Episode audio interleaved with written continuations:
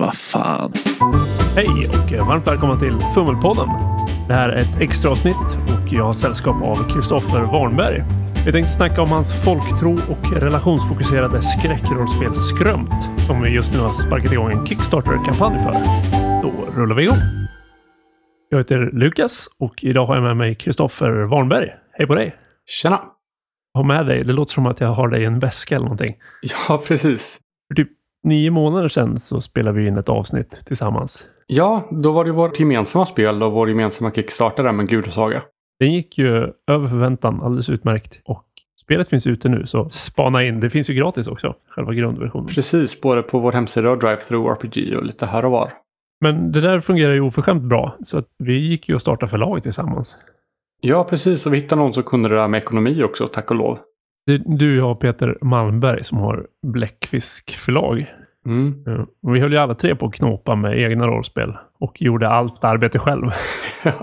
Rätt lyckosamt där ändå att vi hittade varandra. För alla var ju någonstans i en fas där vi var beroende av andra för att komma vidare ordentligt. Ja, precis. Ganska olika bra på olika saker. Så att det föll sig ganska naturligt där eftersom vi kom överens. Att låta de andra fokusera på det de är bra på och lägga åt sidan det man själv inte var fullt lika bra på. Så att det blir lite mer flow i arbetet. Och nu i efterhand så är jag ju extremt glad att vi faktiskt körde igång det. Det har blivit mycket mer fokuserat. Allting rör sig framåt konstant, vilket är kul. Ja, tanken med förlaget är väl i förlängningen att vi ska göra precis samma sak för andra som ensamma små, kanske inte riktigt förutsättningar att färdigställa det själv eller kanske inte energin eller ens intresset att ta ett spel från manus till tryck till försäljning och allt administrativa roliga där kring. Det är ju väldigt mycket. Mycket mer än vad jag trodde det skulle vara. Ja, och det känns som att vi kanske inte riktigt har listat ut allting än heller.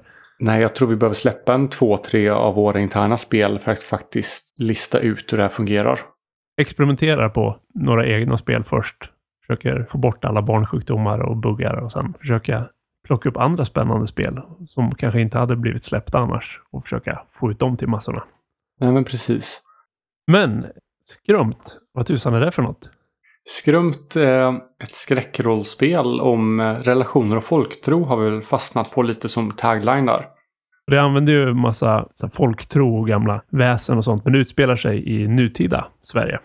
Ja, precis. Ett odefinierat nutida Sverige. Så det kan vara allt från 2012 till 2025. Det är ju någonstans här liksom, där vi är nu.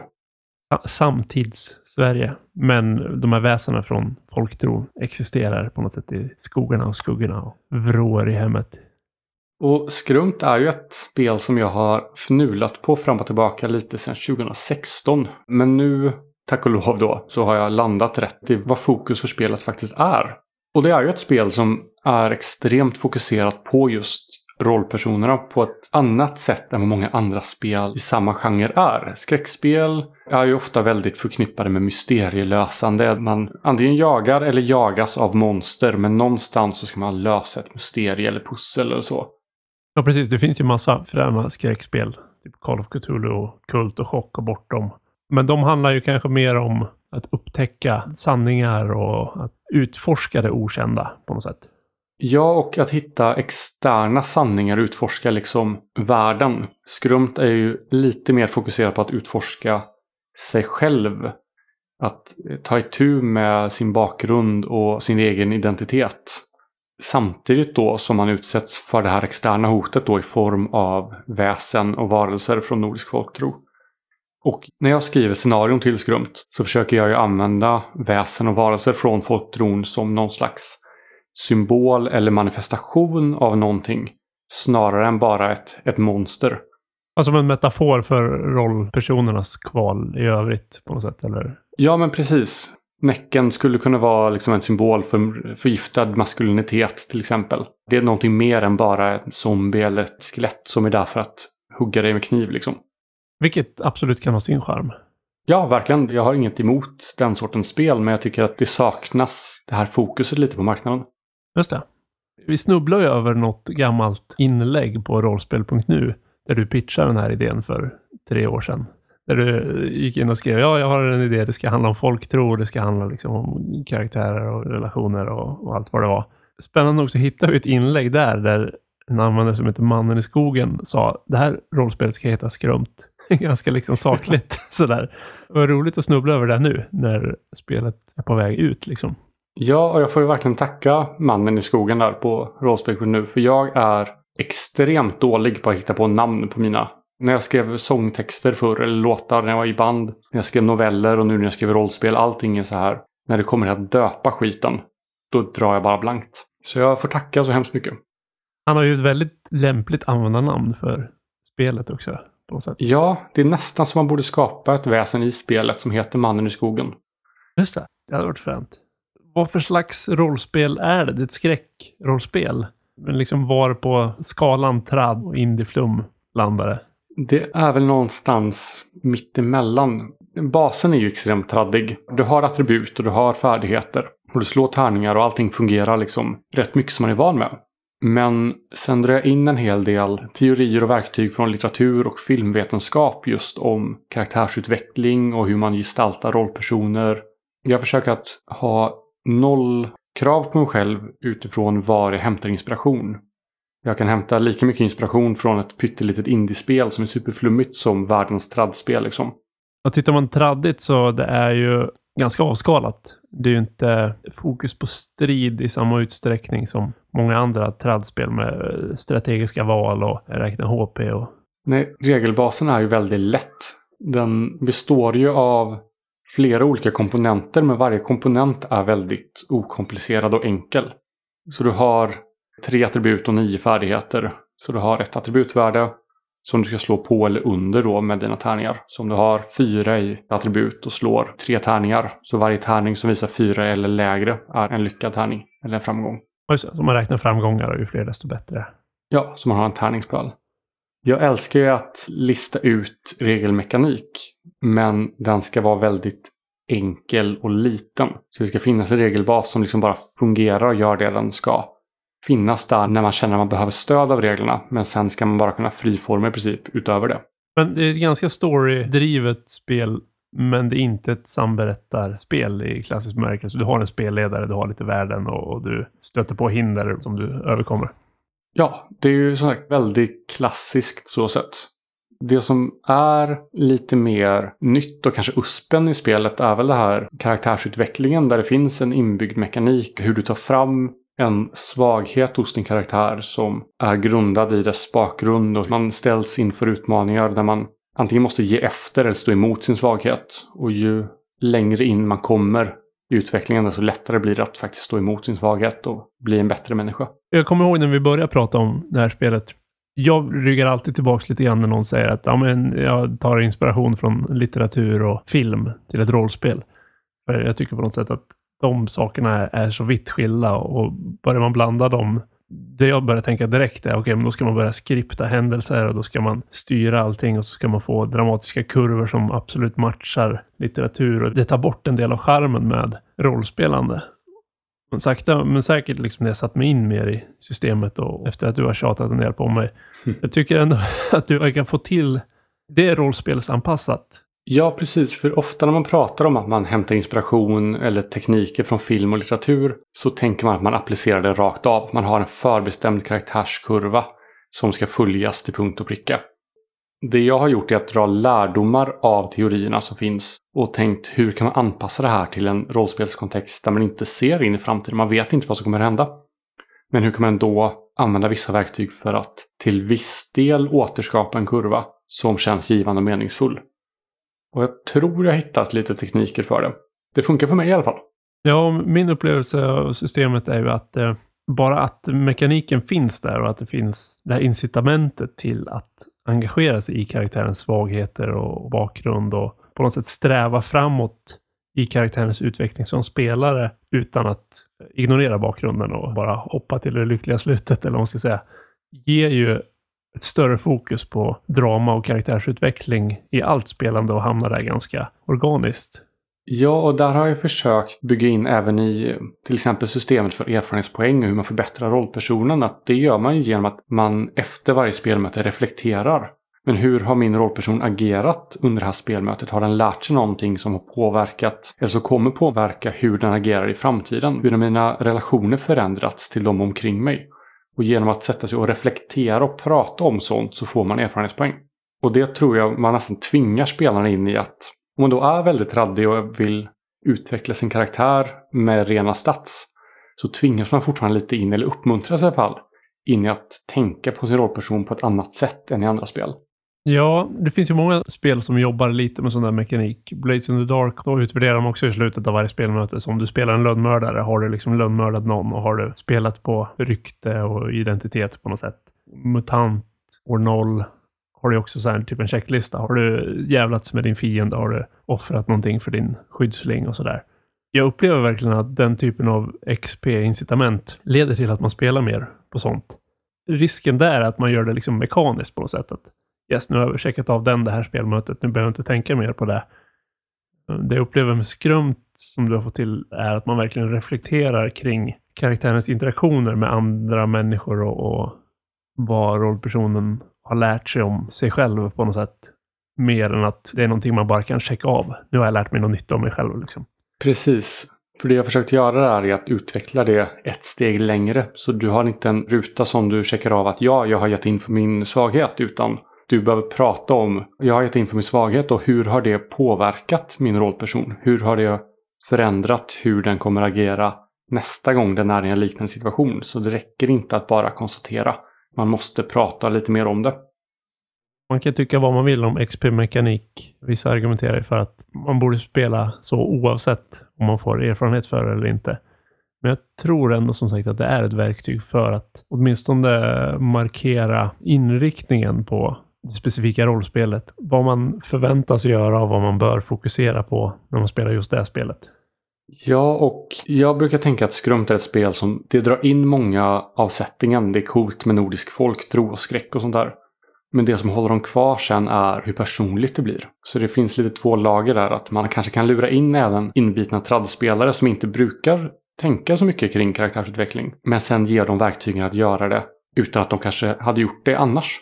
Ja, fast där tycker jag på något sätt att många tradspelare är ju ganska, åtminstone svenska tradspelare, är ju ganska fokuserade på karaktärer och, och, relationer och karaktärsutveckling och interaktioner. Men man gör det med system som inte ger en några verktyg och som nästan ställer sig i vägen för det. Ja, man gör det trots systemet, inte tack vare systemet. Just det. Nu ska vi ju ut med det här på Kickstarter. Nu ska det ju bli ett riktigt spel. En riktig pojke av det här. Ja. Det drar igång den 30 juli. Precis, tisdagen 30 juli. Det här spelar vi in på förväg, så lyckligt ovetande om hur det har gått fram tills det här avsnittet släpps då. Men 30 juli så kommer det lanseras. Och eh, tanken med Kickstarten är att samla in framförallt till illustrationer. Ja, det är väl det som kostar så jäkla mycket. Jag jobbar ju med formgivning och sådär innan. Det kostar ju också jävligt mycket. Det är bara... Nu gör du det gratis. Exakt. Vi har liksom eh, projektledning och bokföring och formgivning och allt sånt där som vi gör gratis. Med illustrationer har vi ju hittat en herre där. Ja, precis. Henrik Rosenborg. Extremt tacksam att jag sprang på honom på Instagram en gång och slängde iväg ett meddelande. Eh, och sen dess har han nästan varit mer pepp på det här än vad jag har varit. det är fantastiskt att ha någon som dels är så pepp på spelet själv men också att vi pitchar en idé på en bild till honom och han tar den och gör någonting mycket, mycket mer av det än vad jag hade kunnat föreställa mig. Ja, och det märks liksom att han tycker om att göra den typen av illustrationer. Det är liksom helt rätt. Vi hade ju honom med i Gudasaga också. Och där på något sätt misshandlade jag hans kreativitet lite grann. Så här, men designa mindre detaljerat och inga färger och bort med alla krusiduller och det ska vara avskalat och sådär skönt nu att han får göra sin grej. Just de här eh, urskogarna och de här kufiska varelserna. Och, ja, det känns klockrent där. Han jobbar ju som illustratör i vanliga fall och har illustrerat åt allt möjligt från Riot Minds till Warhammer och Pathfinder också. Ja, Skrumt hade ju inte varit samma produkt utan Henrik. Han sätter en extremt stor prägel på det. Ja, det kommer bli ett snyggt jävla spel. Jag slänger in någon länk till hans Artstation.